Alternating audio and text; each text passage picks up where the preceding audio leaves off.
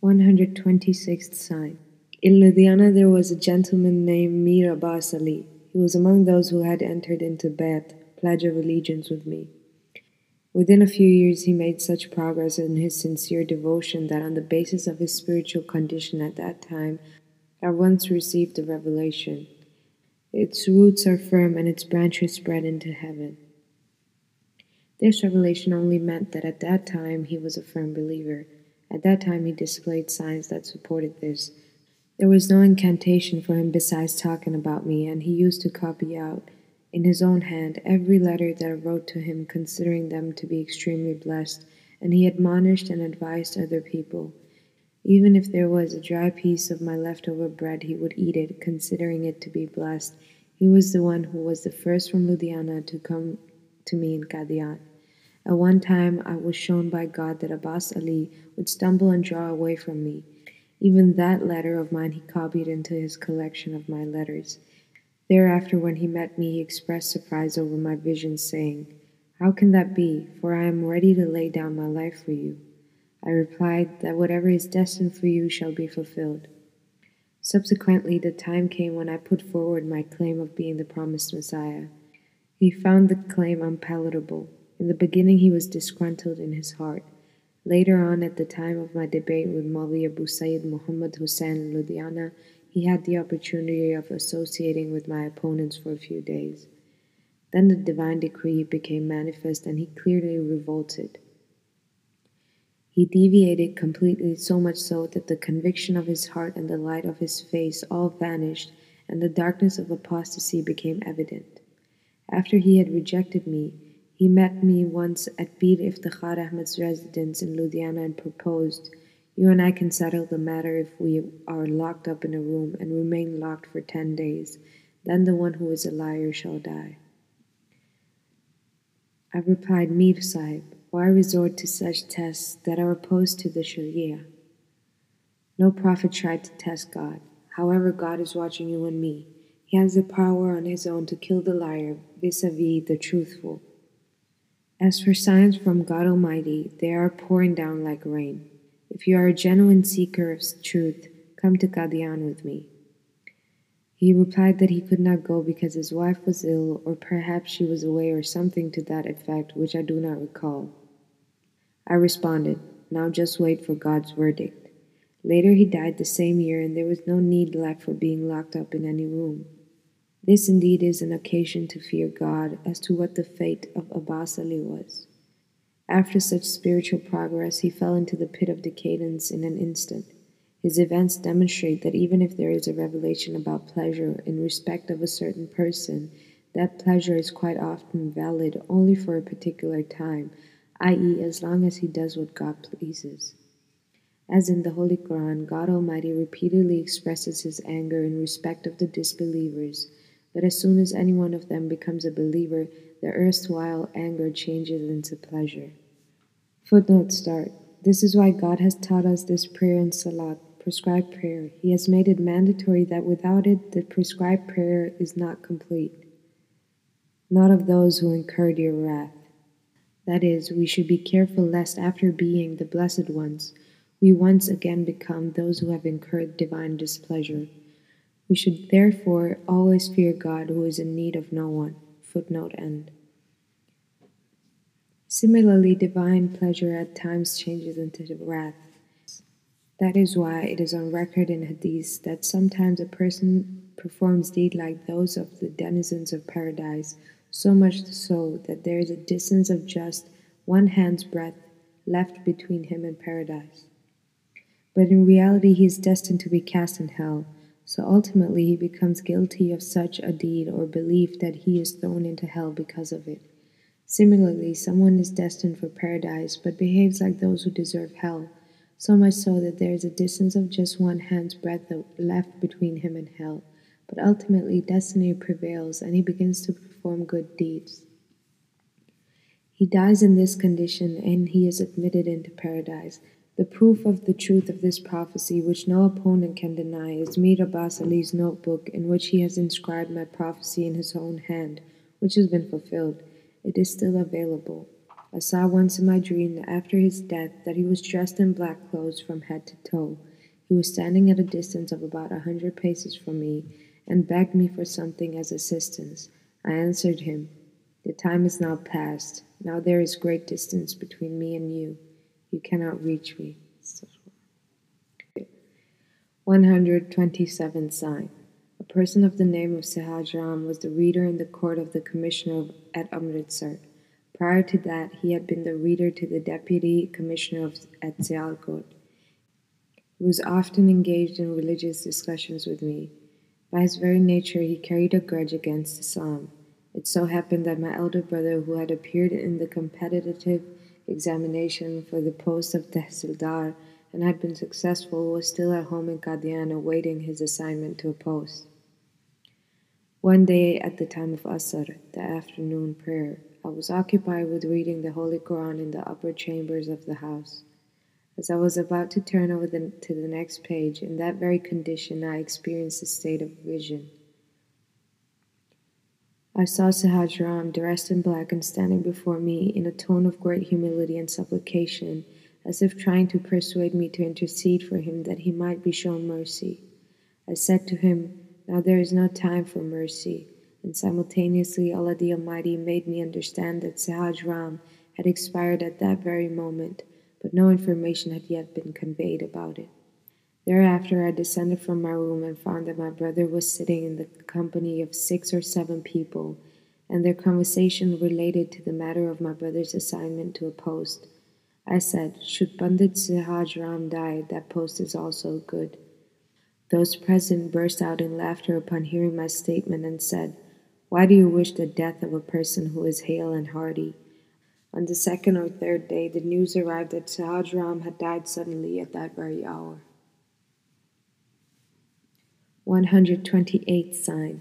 On February 11th, 1906, a prophecy was made about Bengal, the exact wording of which is as follows Concerning the order that had been issued with regard to Bengal, they will now be consoled. As everyone knows, its details are that the government had implemented the order concerning the division of Bengal. This order had so frustrated the Bengalis as to cause veritable mourning in Bengali homes. They tried hard to stop the division of Bengal but failed. On the contrary, the government officials did not like their agitation. I do not even need to get into the details of the action government officials took in this regard. In particular, they, Bengalis, considered Lieutenant Governor Fuller as their angel of death. It so happened that when the Bengalis were suffering at the hands of their officials and were near to death due to Sir Fuller's administration, I received the revelation mentioned above that is, concerning the order that had been issued with regard to Bengal, they will now be consoled. I therefore published this prophecy during those very days. This prophecy came to be fulfilled. Thus, Fuller, the lieutenant governor of Bengal, at whose hands the Bengalis had suffered so much so that their cries had reached the heavens, suddenly resigned. The papers showing the cause of his resignation have not been published, but the jubilation the Bengalis have expressed at Fuller's resignation, as is indicated by the Bengali newspapers, is a witness above all others that the Bengalis have felt consolation by the resignation of Fuller. Their joyous meetings and shouts of jubilation testify that Fuller's resignation has indeed consoled them. Nay, rather, they were entirely consoled, and they considered Fuller's resignation to be a great favor of the government upon them. In short, the expediency with which the reason of Fuller's resignation was concealed by the government is being exposed by the extreme delight of the Bengalis. What greater proof of the fulfillment of the prophecy could there be than that the Bengalis themselves have acknowledged their consolation in this episode and have expressed extreme gratitude to the government?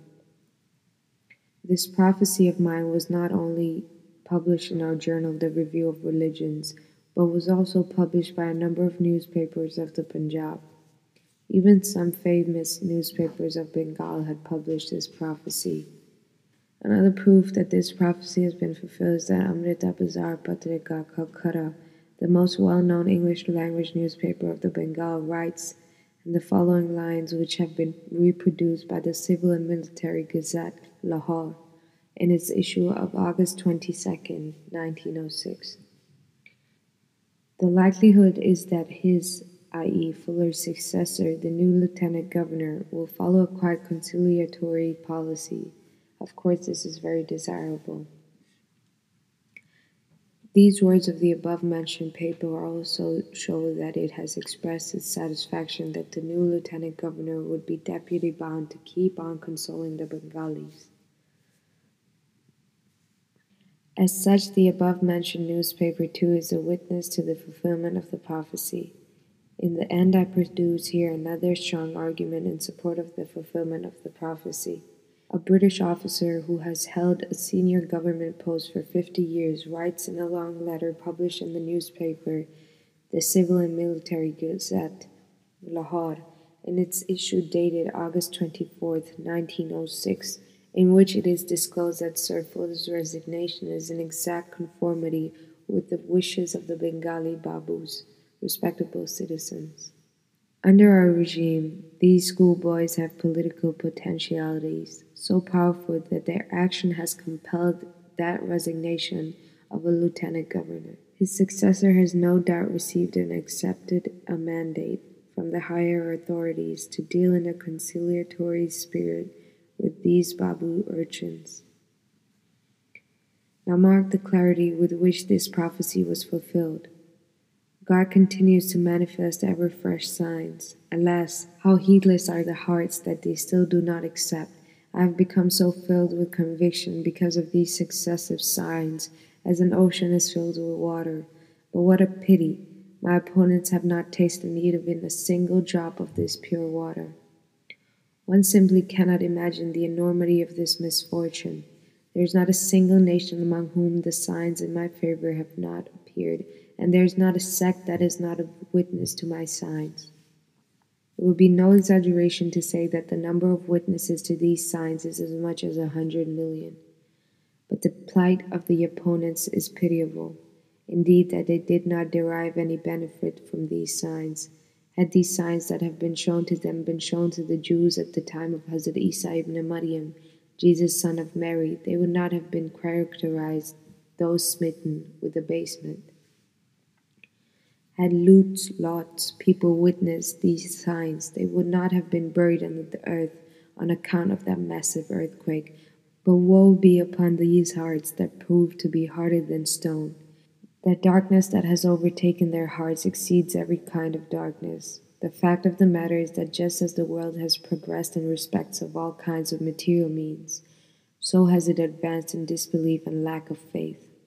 Hence, this advanced disbelief requires that it should not be visited by any ordinary chastisement, rather, it should be overtaken by a chastisement the like of which has never descended since the beginning of the world.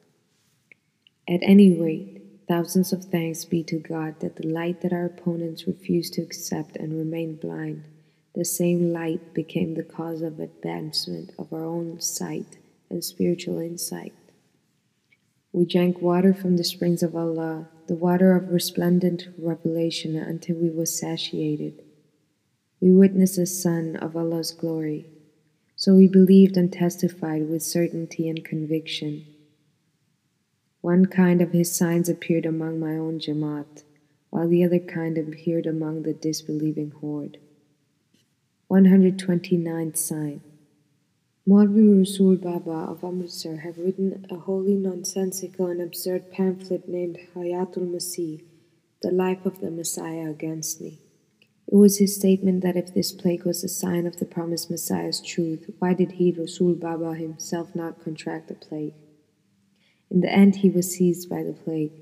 Right in the midst of his illness with plague, I received this revelation on Friday, meaning that he would die before the next Friday. Accordingly, he departed from this mortal world before the next Friday, December 8, 1902 at 5:30 a.m. This revelation of mine had been published before his death. It has also been published in Al-Hakam. Along with it, I received the following revelation meaning that peace on you, O Ibrahim, Abraham, peace be upon your affair. You became victorious. 130th sign. In my book Anjam Atham, I invited many opposing Maulvis by name to a Mubahila prayer duel and wrote on page 66 of the book that should any one of them enter into a Mubahila with me, I would pray that some of them may become blind, some may become paralyzed, some may become insane, some may die of a snake bite, some may meet an untimely death, some may be disgraced, and some may suffer financial loss. Although the opposing Maulvis were not courageous enough to accept the challenge of a Mubahila, they continued to slander me behind my back and persisted in their denial. Rashid Ahmad of Gangoh, for instance, has not only invoked the curse of Allah upon the liars, but has also called me Satan in one of his posters.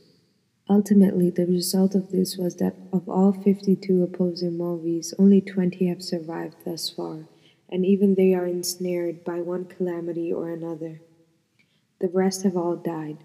Maulvi Rashid Ahmad became blind and later died of a snake bite, as was in the prayer of the Mubahila. Maulvi Shahdeen died after becoming insane.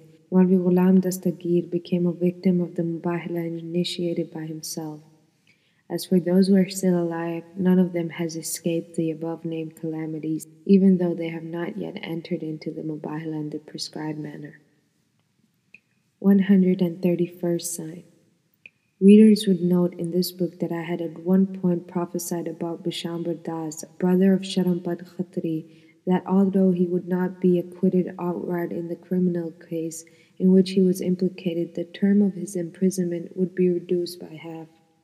Later, when Bishambar Das was released after serving half the term of his imprisonment, as was intimated in the prophecy, his kin falsely announced that Bishambar Das had been acquitted.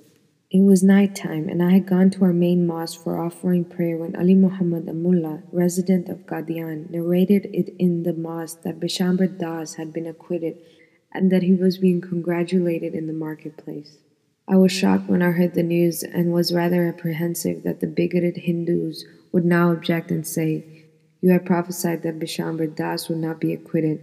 Know now that he has in fact been acquitted.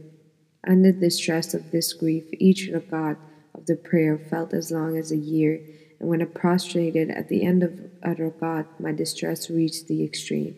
Footnote start A rakat, a single cycle of standing through prostration in the prescribed Islamic prayer known as salat. There are a set of numbers of these cycles for each of the five daily prayers. Footnote end.